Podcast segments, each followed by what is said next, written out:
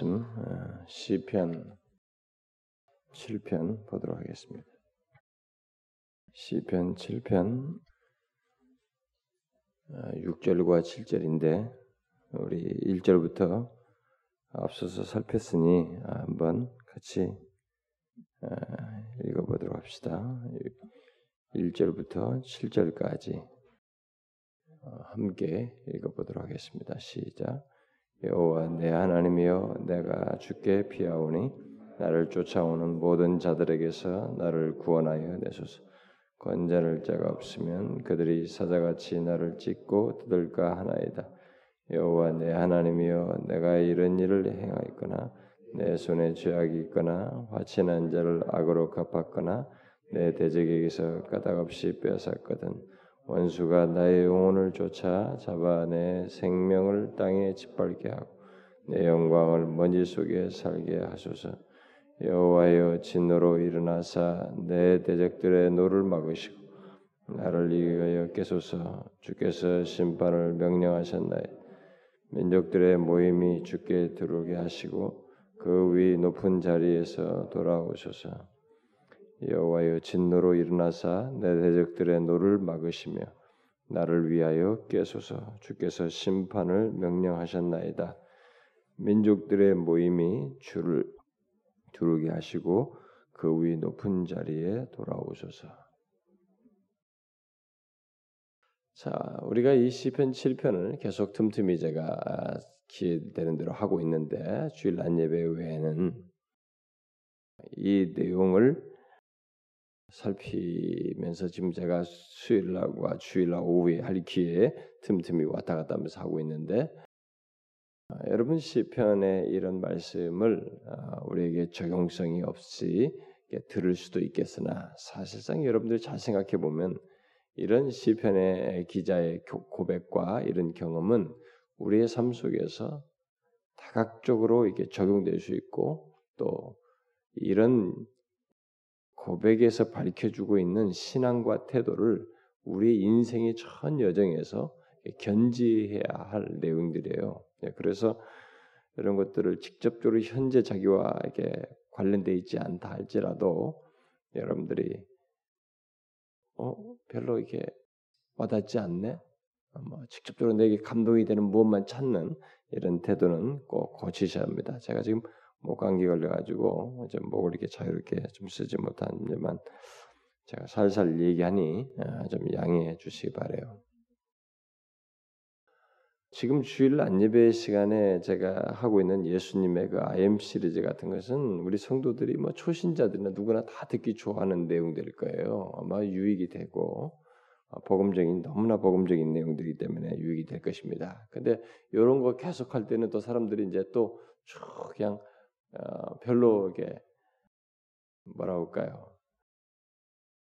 편안하게 그냥 아무게 자극 없이 하다가, 또 제가 많이 배도 시리즈 같은 거 하면 너무 어려워 죽겠다, 왜 이렇게 힘드냐, 여학교냐 이러면서 막 투덜투덜도 되고, 또 그런 거 할 때는 정작 그런 게 좀 인터벌을 잠깐 두어서 또 그런 피로를 좀 채워주려고 개인적으로도 적용하고 여러 가지 시야를 갖게 하려고 말씀을 전하면 그때는 또 조금 있다가 별로 도움을 못 입는 이런 모습이 있기도 한데, 여러분 그때그때 베풀어지는 말씀을 통해 주어지는 은혜를 잘 여러분들이 얻기를 구하십시오. 지금 현재로서는 정말 그 다음에 할 말씀이 또 여러분들에게 좀 어떨지 모르겠지만은 그런 연장의 말씀을 하지 않을 가능성이 있어요. 근데 어떤 말씀이든지 여러분들에게 적용할 수 있는 말씀으로, 현재적 적용 그리고 앞으로도 가지고 있어야 할 말씀으로 유념하고 들으시면 좋겠어요. 여러분 이 시편 7편의 앞부분에서부터 우리가 5절까지 살폈습니다만은 이 시편 기자가 다윗이죠. 이 다윗이 경험하고 있는 배경은 사울에게 쫓기고 있는 굉장히 절박한 상황입니다.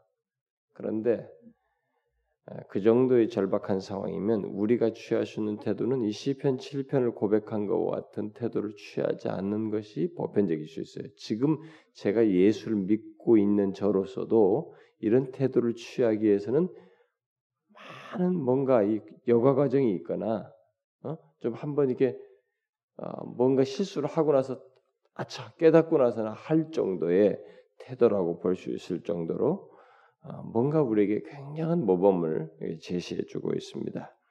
자기가 처한 상황에서 하나님을 바라고 또 특별히 지난 시간에 앞서던 시간에서 말했다시피 자신의 무죄함을 지금 무죄한 상태에서 쫓기고 있는데 무죄함을 마치 하늘의 법정에 호소하는 것처럼 말하였던 그 내용을 우리가 보았습니다.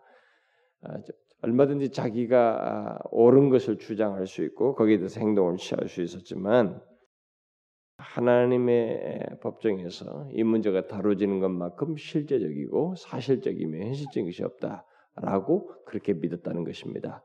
보이지 않는 하나님의 이 판단과 그 판단에 따라서 행하신 것이 가장 적실하고 가장 완전하고 적절한 정말 그 온전할 것이다라고 하는 그런 믿음을 이렇게 가지고 있었다는 거죠. 그 눈에 보이는 자기가 볼 때 가장 현실적인 방법은 딱 쫓기다가 잡았으니 뭐 죽인다든가 아니면 막 면전에다고 내가 뭐 잘못했느냐 하면서 얼마든지 그 사람과 맞상대할 수 있는 것이 눈에 보이는 현실적인 방법인데 그 방법을 쓰지 아니하고 하늘 법정에서 다뤄질 때 하나님의 판단에 의해서 다뤄질 때 그것이 가장 완전하다고 믿고 하나님께 호소하는 그런 신앙적인 태도를 하고 있었다라는 것입니다. 그랬던 기자가 이제 자신이 하늘의 재판장 되신 하나님께 호소한 것에 대해서 이제 오늘 본문 6절과 7절에서는 합당한 판결을 내려주실 것을 이렇게 구하고 있습니다. 다시 말해서 하나님께서 자신의 이 대적자들을 억제하시고 자신의 무죄함을 판결을 통해서 하나님의 판결을 통해서 이제 밝혀주시기를 구하고 있습니다. 이 기자는 우리가 오늘 읽은 말씀에서 보았다시피 여호와여 일어나사 근데 일어나소서죠. 여호와여 일어나소서라고 말하면서 현재가 지금 자기가 계속 이런 어려움을 겪고 있는데 결국 현재가 하나님께서 판단하실 가장 적절한 시기라는 것을 이렇게 호소하는 말을 하고 있습니다. 여호와의 일어나소서는 바로 이제 그런 것을 시사하는 거죠. 지금 일어나시다는 거죠. 어쩌면 이 기자는 오랜 시간 동안에 인내하면서 기다리고 있었던 것으로 보이죠. 우리가 알다시피 사울에게 쫓기는 것이 오랜 시간 이렇게 계속 쫓겨다녔잖아요.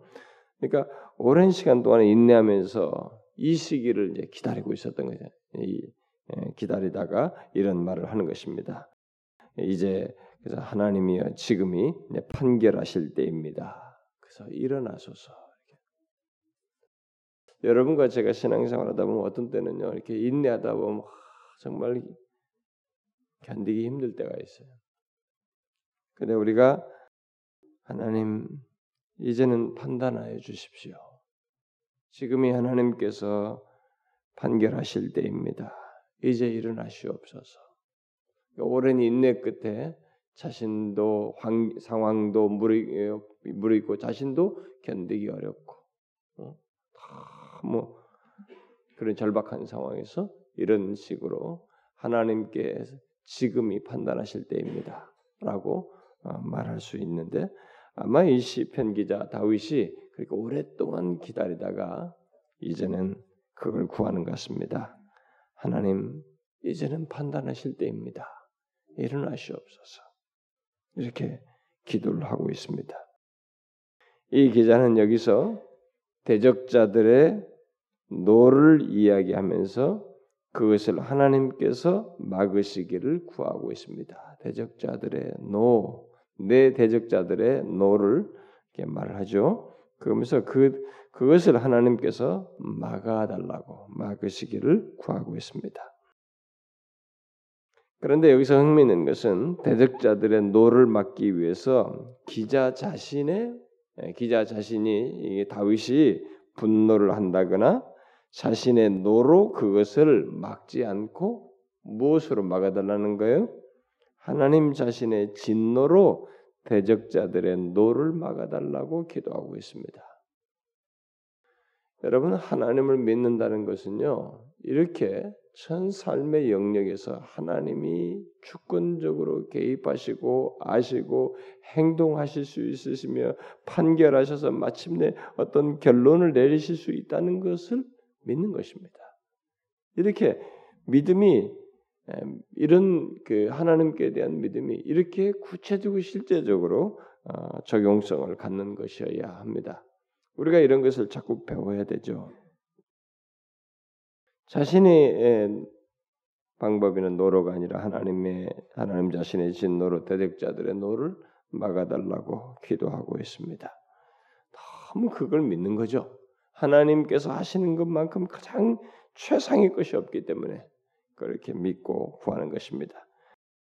우리는 지난 시간에 살펴본 것처럼 사람들의 대적과 비난에 대해서 자신이 하나님 앞에 분명히 무죄하다 할지라도 이 시편 기자는 그것을 자신이 갚거나 자신의 분노로 해결하지 않고 죄에 대하여 가장 정확한 판결을 하시는 하나님께 그 판결을 구하며 근거 없는 대적자들의 노를 하나님 자신의 노로 막아주시기를 구하는 이 장면을 여기서 보게 됩니다.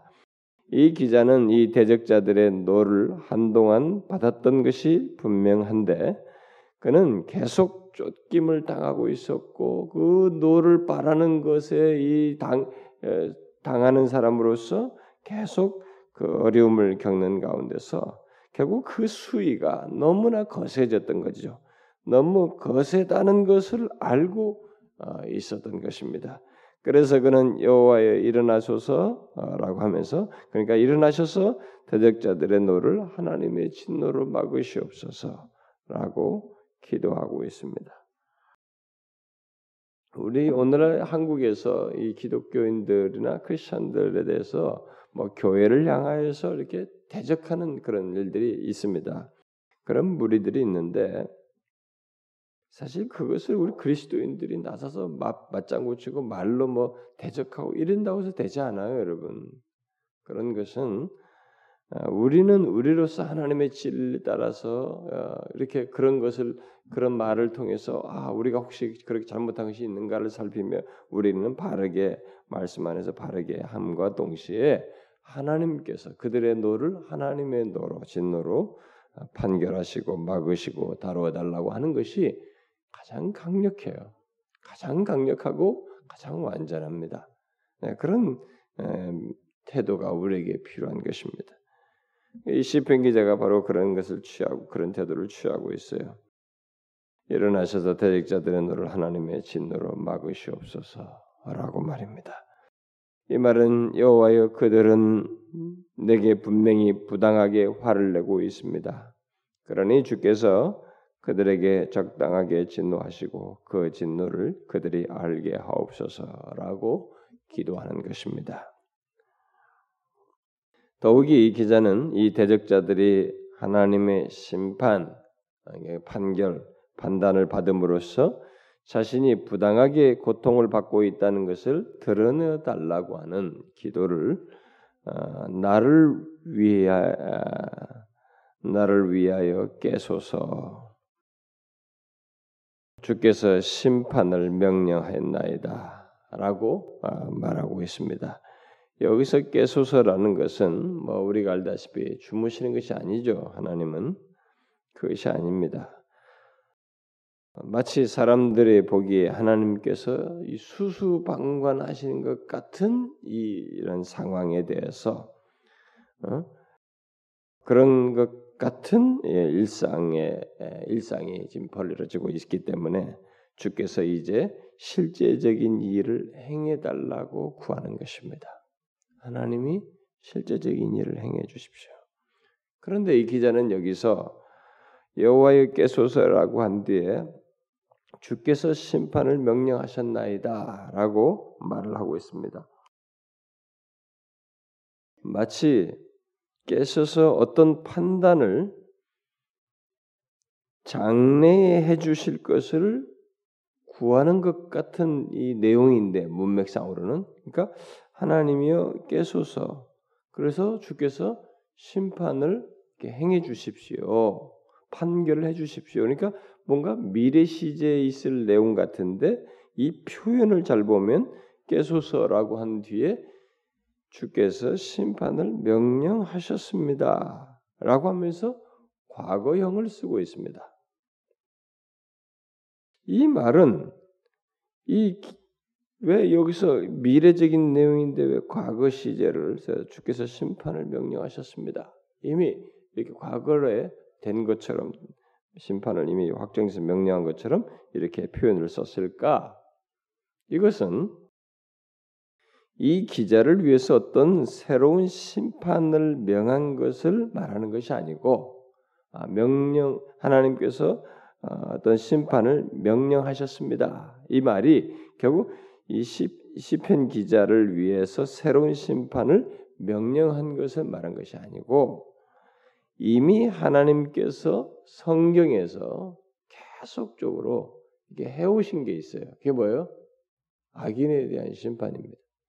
노아 홍수 때부터 우리가 보았다시피 하나님은 그 이래로 그 의로운 백성들을 위해서 계속 심판을 명령하셨던 것을 이 시편 기자는 기억하고 바로 그 같은 하나님의 공의와 판단을 믿고 이렇게 명령하셨습니다라고 과거 시제로 확정된 사실로서 믿고 고백하고 있는 것입니다. 그러니까 그 하나님께서 과거로부터 이 불의한 것에 대해서 하나님의 백성들을 위해서 이렇게 심판해 오셨던 불의한 자들의 심판해 오셨던 이것이 그대로 현재에도 현재 자기가 경험하는 사건에서도 적용되는데 하나도 틀림이 없다.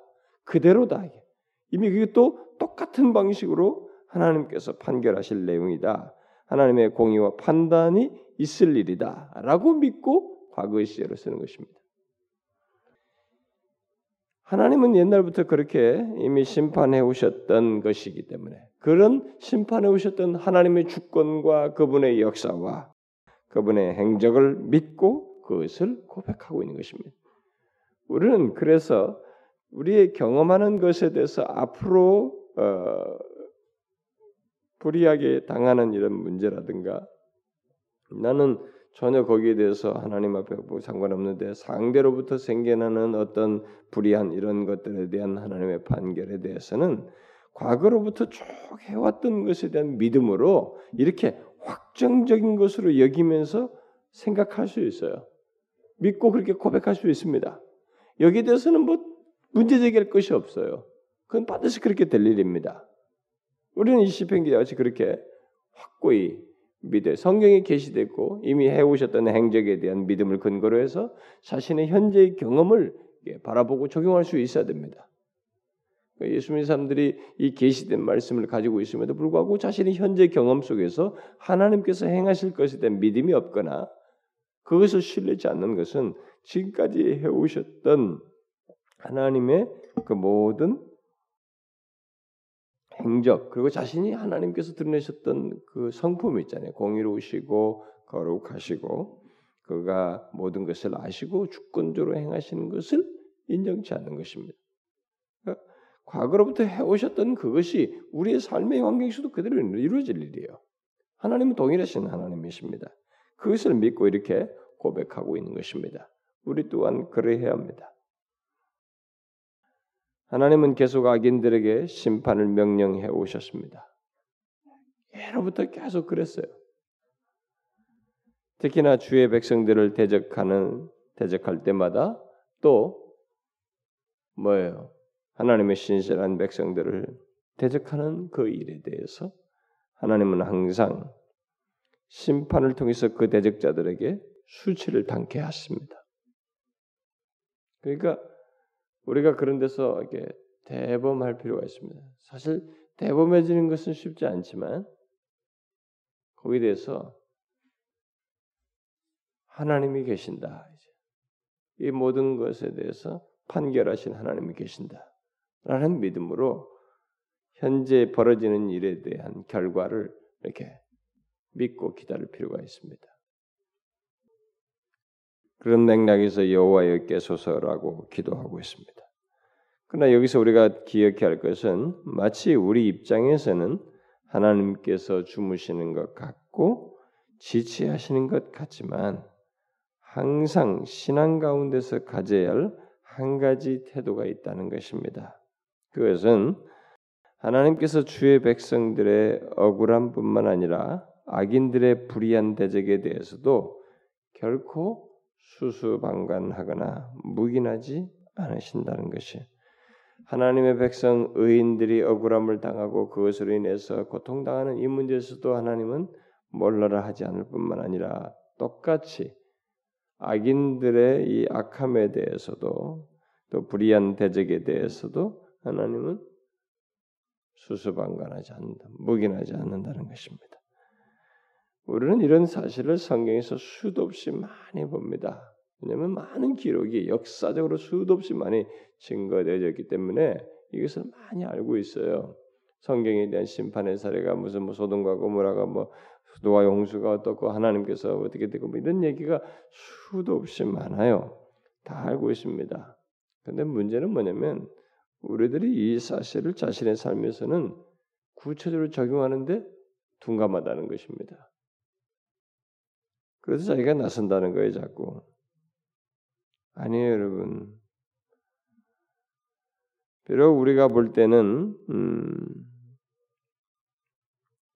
하나님이 이렇게 수수방관하는 것 같고 악인들을 묵인하는 것 같고 막 이렇게 보일 수 있습니다. 우리가 볼 때 그렇잖아요. 왜 이렇게 악인들은 잘 됐냐? 저렇게 했는데 왜 저러느냐? 왜 또 약한 정권들은 왜 계속 더 있느냐? 무슨 이런 생각들이 있지만 그건 우리가 하나님의 주권에 대한 것을 믿고 지켜봐야 됩니다. 하나님은 절대 수수방관하지 않습니다. 단지 우리가 생각하는 것만큼의 우리 시간표에 따라서 움직이지 않는 모습이 있어서 좀 다급할지는 몰라도 하나님은 악인들과 의인들을 다루셔요. 각각에 대해서 몰라라 하지 않고 각각의 그 당하는 것과 가하는 것에 대해서 아시고 판결을 내리십니다. 그래서 이 시편 기자는 그런 믿음 속에서 이런 간구를 하는 거예요. 여호와여 깨소서라고. 그런데 우리가 그 7절을 보게 되면 흥미있는 표현이 나옵니다. 7절에 보면 민족들의 모임이 주를 두르게 하시고 이런 말이 나옵니다. 여기 민족들의 모임이 주를 두른다. 이게 무슨 말입니까 이게? 이 말은 하나님께서 심판을 행하시기 위한 상황을 이렇게 그런 식으로 묘사하고 있는 것입니다. 그러니까 이 시편 기자는 하나님께서 그 많은 대적자들, 곧 민족들의 모임 속에서 판결을 내려달라고 지금 구하고 있는 것입니다. 왜 이런 식으로 구했을까? 우리가 퀘션이 생깁니다. 그 많은 대적자들을 곧 민족들의 모임 속에서 판결을 내려달라. 뭡니까 이게 지금? 왜 이런 얘기를 하고 있으며? 여기 이 말은 상당수의 사람들이 이 기자를 대적할 뿐만 아니라 하나님의 판단을 업신여기고 있다는 것을 암시하고 전제하고 이런 기도를 하는 것입니다. 이 시편 기자는 이런 기도를 할 때에 그런 신앙적인 이해를 가지고 이런 기도를 하고 있는 것입니다. 그래서 다윗은 여기서 자신뿐만 아니라 하나님의 판단을 거스르며 그를 거역하는 민족들의 모임 속에서 그 상당수의 사람들 가운데서 판단해 주시기를 구하고 있어요. 이 세상은 항상 다수가 옳다는 견해를 가지고 있기 때문에 다수가 옳다 그러면 그것이 거의 그냥 옳은 것으로 여겨지는 세상이에요. 그렇기 때문에 그들이 때때로 하나님을 거역함에도 불구하고 그 다수의 지지를 얻고 굉장히 죄를 짓는 일이 있어 왔습니다. 여기 다윗의 그 상황도 그와 같습니다. 현재 여론은 다윗이 잘못했다. 그가 죄인이고 그는 반역죄를 짓고 있으며 그래서 죽어야 마땅하고 결국 왕을 거역하는 것은 그가 왕을 거역한 것은 그 왕을 세우신 하나님을 거역하는 것이라고 하는 이런 논지 속에서 이 모든 것이 그의 모든 것이 잘못됐다라고 하는 것이 대세적인 여론이에요. 여러분 우리가 신앙생활하면서 이 교회 안에서도 그다음 저 같은 사람도 실수를 하는 것 중에 이제 그거죠. 저도 모르게 어려서부터 우리가 이게 습관이 된 게 뭐냐면 다수가 이렇게 옳다고 다수가 이렇게 말하면은 이 다수는 옳다라고 하는 것에 그냥 너무 쉽게 단정짓는다는 것입니다. 물론 그럴 수 있어요. 다수가 하는 것이 옳을 수 있습니다. 그러나 반드시 다 그런 것은 아닙니다. 항상 우리는 이 다수라는 것도 중요하지만은 사실 이것이 하나님의 진리냐? 이 문제를 최소한 신자들은 생각을 해봐야 됩니다. 일의 편리상 이 다수를 택해서 우리가 처리하는 그래서 우리가 교회 안에서도 헌법이 때 무슨 할 때 뭘 할 때도 이렇게 그냥 다수에 의해서 판결을 하려고 하는 어떤 경우들이 있습니다. 우리들도 편리 따라서 근데 그때 그것이 편리 따라서 하게 할 때도 그게 진리냐 이렇게 해서 판결된 이런 것들이 과연 진리냐 이런 문제를 하나님 말씀에 합당한 것이냐라는 생각을 해야 합니다. 지금 다윗은 사실 여기서 말하다시피 지금 다수가 여론이 지금 다윗이 다 잘못됐다고 하는 상황이에요. 그러나 우리가 이 성경에 기록된 내용은 다윗이 잘못이 아니었습니다. 이 기록이 남아있다는 것은 다윗이 아니에요. 다수가 결국 잘못된 생각에 좀 휘말려 있는 것입니다. 이렇게 절대 다수가 그렇게 다윗을 판단하고 있는 상황이었어요. 이런 가운데서 다윗은 하나님께서 그들로 주를 두르게 하시고 그 위 높은 자리에 돌아오소서 이렇게 기도를 하고 있습니다. 그 위 높은 자리에 돌아오신다라는 이 말은 전에 하나님께서 확고하고 강력하게 통치하시는 모습을 나타내 보였던 것처럼 하나님께서 이 세상을 향해서 의로운 판단과 통치를 하시는 것을 드러내달라는 것입니다. 하나님은 과거에도 그런 일을 많이 해오셨어요. 자신 위에 아무도 없는 유일한 절대적인 통치자로서 어떤 것을 견고하게 확고하게 드러내시는 예를 들어서 소돔과 고모라 같은 것도 마찬가지예요.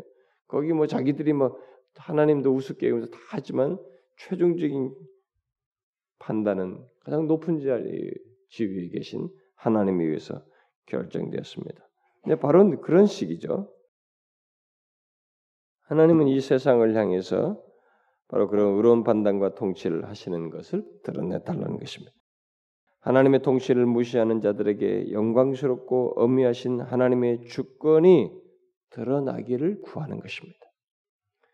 여러분 우리가 현실의 문제 속에서 어떤 사사로운 문제든 우리와 내 영 나를 넘어서는 바깥의 모든 영역들 우리의 삶 속에서 일어나는 내가 어떤 문제를 하나 이게 처리해서 되지 않을 이 엮인 문제들 이런 문제에 대해서 우리는 하나님의 이 주권을 구하면서 그의 주권적인 판단 아래서의 이 결론, 심판, 통치 이것을 드러내주기를 구하는 것이 있어야 됩니다. 이런 하나님에 대한 강력한 신뢰가 우리에게 있어야 돼요.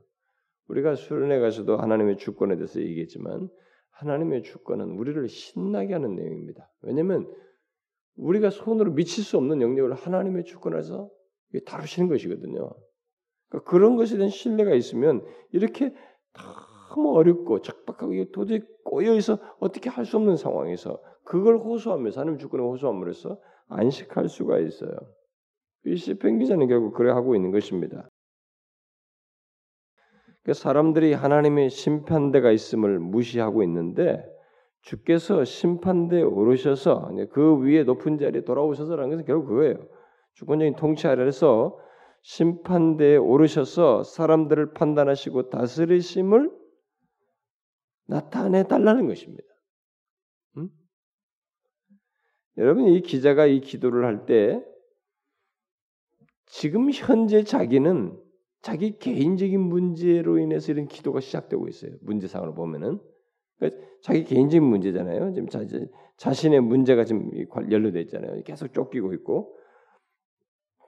이 기도를 할 때 비록 자신의 문제로 시작하는 것 같지만 이 잘 보게 되면 내용상으로 보면 궁극적으로 구하는 것이 이게 자신의 문제를 넘어서 버려요.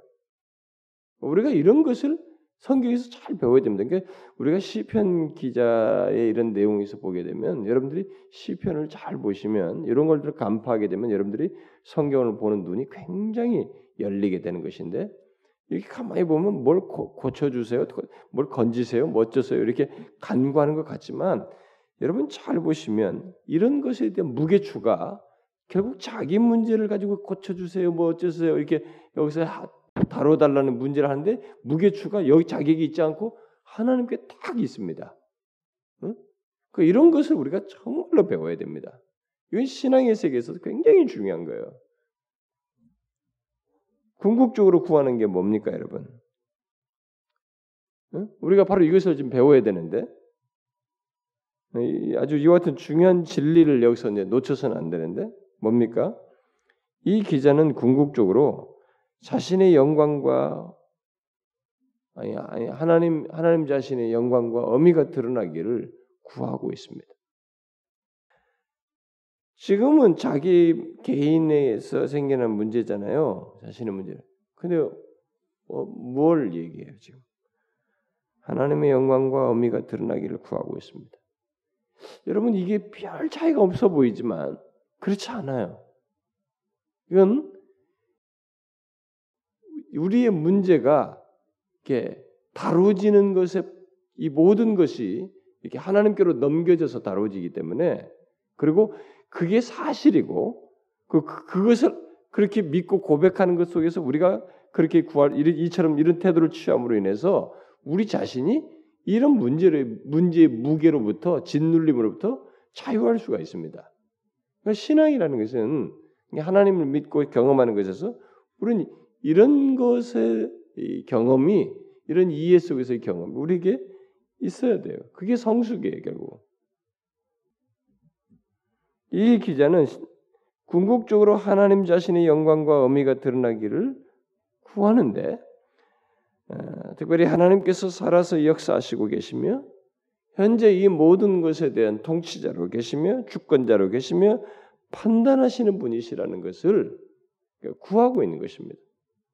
다 이쪽에 무게추를 두고 얘기하는 거예요. 하나님 보좌가 이 땅에서 무시되지 않기를 구하고 있는 것입니다. 여러분은 자신의 문제를 얘기하면서 하나님의 주권이 견고히 드러나기를 구하고 주님의 영광과 의미가 드러나기를 구하고 하나님이 살아계셔서 이 자신의 보좌를 견고히 하시기를 구하는 살아계신 분으로서 이 보좌를 견고히 나타내시기를 이 땅에서 하나님 보좌에 대한 무시가 다루어지기를 구하는 이런 식의 기도를 구하고 있습니까? 여러분 잘 보세요. 우리 기도 세계와 우리 신앙생활과 우리들의 일반적인 태도를 한번 비춰보세요. 우리들이 그렇게 합니까? 제가 여러분들이 같이 기도할 때 뭡니까? 우리 합심해서 기도하자고 할 때. 우리가 이 지역에서 우리 교회가 하나님 몇 명이 되게 해주십시오. 우리가 뭘 하게 해주십시오. 응? 우리 교회 이런 것이 있으니까 이렇게 해주십시오. 이렇게 현실적인 문제에 대한 대답만 제가 여러분들이 같이 기도하자고 구합니까? 여러분 제가 기도하자고 할 때 우리 교회에서 기도할 때 뭐라고 합니까? 하나님, 우리 교회를 통해서 하나님의 살아계심을 드러내 주십시오.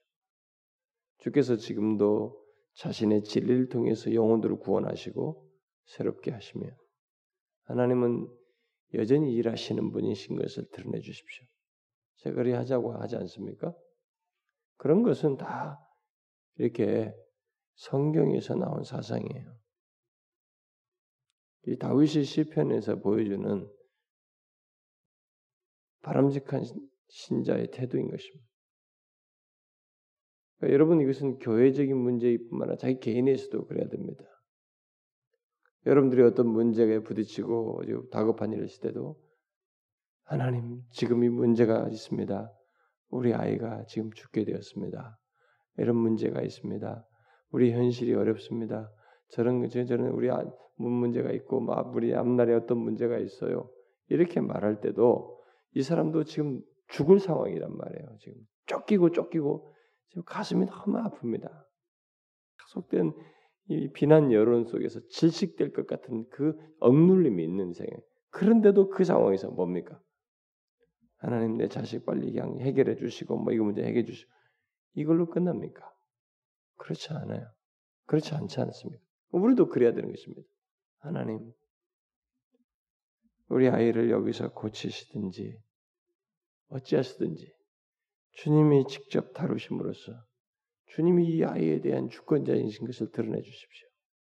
주께서 살아계시다는 것을 밝혀 주십시오. 믿는 자들의 아버지이신 것을 드러내 주십시오.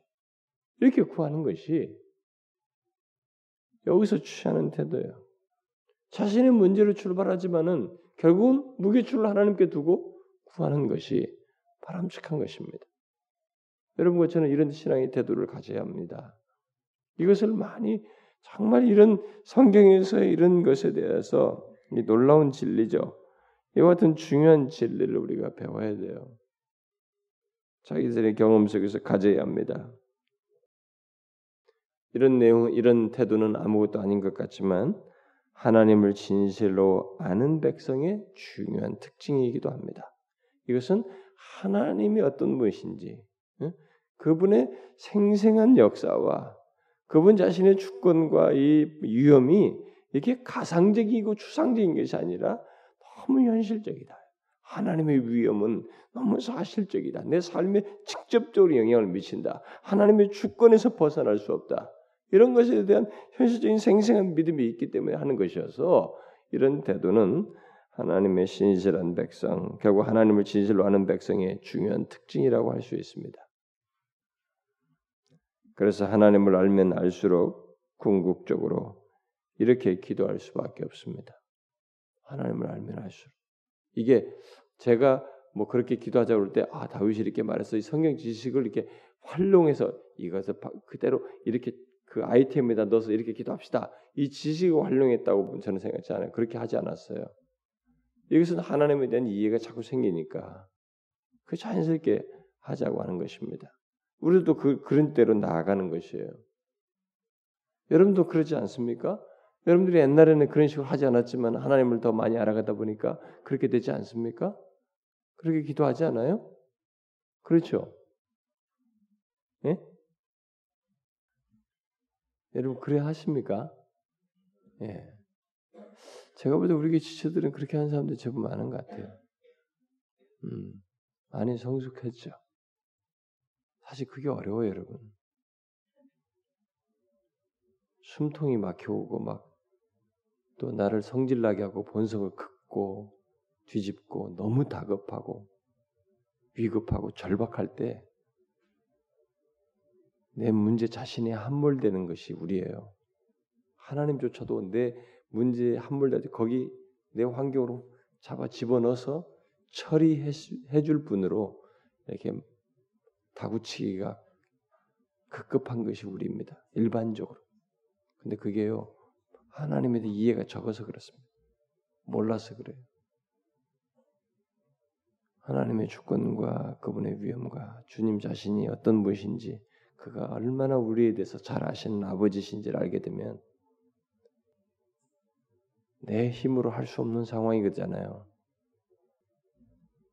무게추를 하나님께 두고 아버지께 무게추를 두고 아버지께서 원하시면 이 문제를 다루어 주십시오. 주께서 기뻐하시면 이 상황은 문제가 되지 않을 것이라고 믿습니다. 그리고 주님의 판결만큼 확실한 것이 없습니다. 저는 아버지의 주권과 능력과 역사와 판결에 대해서 신뢰합니다. 그렇게 기도할 수 있을 것입니다. 여러분과 제가 우리 자신의 문제로 시작해서 하나님 자신이 드러나는 것, 그의 영광이 드러나는 것, 그의 주권이 드러나는 것, 이것이 우리가 취할 태도입니다. 여러분 여기에 관심을 가지세요. 항상 이 매사에서 자신의 삶의 경험 속에서 이런 것이 자신에게 있기를 구하세요. 결론에서 아시지 않습니까? 이렇게 한 다윗의 결론이 어떻게 됐습니까? 진짜로 그분의 주권은 견고했어요. 응? 그분의 판결은 정말로 오류가 없었습니다. 다윗이 옳고 이제 사울이 틀리다는 것을 분명히 밝혔습니다. 너무 정확한 타이밍에 다윗에게 영광이 되도록, 다윗에게 위로가 되도록 판단을 끝에 가서 하셨습니다. 그러면서 다윗을 오히려 다윗이 생각지 못하는 하나님이 다윗을 뒤의 삶을 감당케 하는, 두고 오고 오는 모든 왕들이 다윗의 뒤를 따르느냐 못 따르느냐를 판가름할 수 있을 만큼의 신앙인으로 이렇게 내면을 확 성숙시켰어요. 상황만 그렇게 한 것이 아니었습니다. 고친 것이 아니었어요. 그러니까 보세요. 이런 태도가 얼마나 중요하냐. 그때그때마다 경험에서 이렇게 하나님을 찾고 여호와께 의지하고 여호와께 피하는 가운데 이렇게 하나님의 주권을 공고히 하면서 그것을 의뢰하면서 신뢰하면서 그분께 무게추를 두고 이렇게 간구하면서 나가는 그것이 반복되는 것이 삶 속에서 얼마나 우리를 견고하게 하고 단련시키며 성숙히 하느냐, 견고케 하느냐라는 것을 배우게 되는. 그래서 여러분과 제가 살면서 겪는 어떤 어려움과 시련이 있을 때, 힘든 것이 있을 때, 그때 우리의 시선 하나님의 주권을 두시면 힘들지만 그분의 판결과 그분의 통치와 그분의 역사와 주권에 대한 신뢰를 두고 거기에 시선을 두면 이 아픈 경험이 지나고 그 주권 안에서 다뤄지는 것이 결론을 경험하고 또 다뤄지고 이 경험이 많아지면 여러분 우리 안에 영혼의 큰 성장이 있어요. 제가 그렇지 않습니까? 믿음의 선배들은 공통적으로 신실한 선배들은 하나님의 주권에 대한 이해가 깊었어요. 그걸 굉장히 신뢰했습니다. 자신의 삶의 반경에서 모든 매사의 문제에서 결과가 절망스러운 결과가 나왔을 때도 끝까지 하나님의 주권을 신뢰했어요. 그래서 다윗이 그의 애기 살려달라고 살아있을 동안은 간구하지만 죽고 나서는 어떻겠어요? 사람들의 생각과 달랐죠? 죽었으니까 이제부터 더 슬퍼할 거라고 생각했는데 금식하다가 죽고 나니까 먹었습니다. 뭐예요? 왜 이런 현상이 생겨요? 그건 하나님의 주권이 내 영역이 아니거든. 하나님의 주권 아래서 다뤄진 것에 대한 결론을 확고히 보았기 때문에 오히려 남들의 생각을 넘어서는 태도를 취한 것입니다. 그러니까 그게 더 자유케 하는 거예요, 사람을. 여러분 우리가 이런 성숙의 경험을 자꾸 하면 좋겠어요. 우리가 신앙생활하면서. 근데 진짜로요, 이게 성숙이에요. 우리 교인들 중에 성도들 중에도 이런 하나님의 주권에 대한 인정을 이렇게 어떤 사건과 문제로 해서 이렇게 하나씩 해나가면서 성숙해가는 사람이 있어요. 제가 봐도 어떤 사람은 세월이 지나도 주권은 뭐 도대체 모르고, 응? 하나님 뭐 빨리 원하는 이런 거나 생각하고 자기 중심에서 못 벗어나는 그런 삶도 있긴 있습니다만은 그래도 저는 이런 성숙의 과정을 거쳐가는 사람들이 우리 성도 중에 많이 있는 줄 알아요. 그래서 여러분들이 지금 현재 겪는 것이 아픔이에요? 힘든 일이 있습니까? 시련을 겪고 있나요? 고통을 겪고 있습니까? 너무 답답한가요? 숨통이 조여오나요? 여러분이 겪는 상황과 문제에 대한 주권자 되신 하나님을 바라보시고 그분에게 무게추를 옮겨놓으세요. 그리고 그분의 차원에서 이 문제를 다뤄주시길 기도하시라고요. 그리고 그렇게 했을 때 오는 결과를 기쁨으로 맞이하라고요. 어떤 결과거든. 왜냐하면 하나님이 그 결과를 주도하셨기 때문에. 그런 믿음을 여러분들이 실천하셔야 이렇게. 성숙하지. 알미 깊어져요. 그 다음에 더 견고하게 주님의 일하심을 보게 됩니다. 아직 미래일이 닥치지 않은데도 그 주권 때문에 미래를 전망할 수 있게 됩니다. 안식하면서. 그래서 귀한 성장이 있게 되는 것이죠. 여러분 모두 그러길 바라요. 기도합시다. 하나님 아버지 감사합니다. 저희들이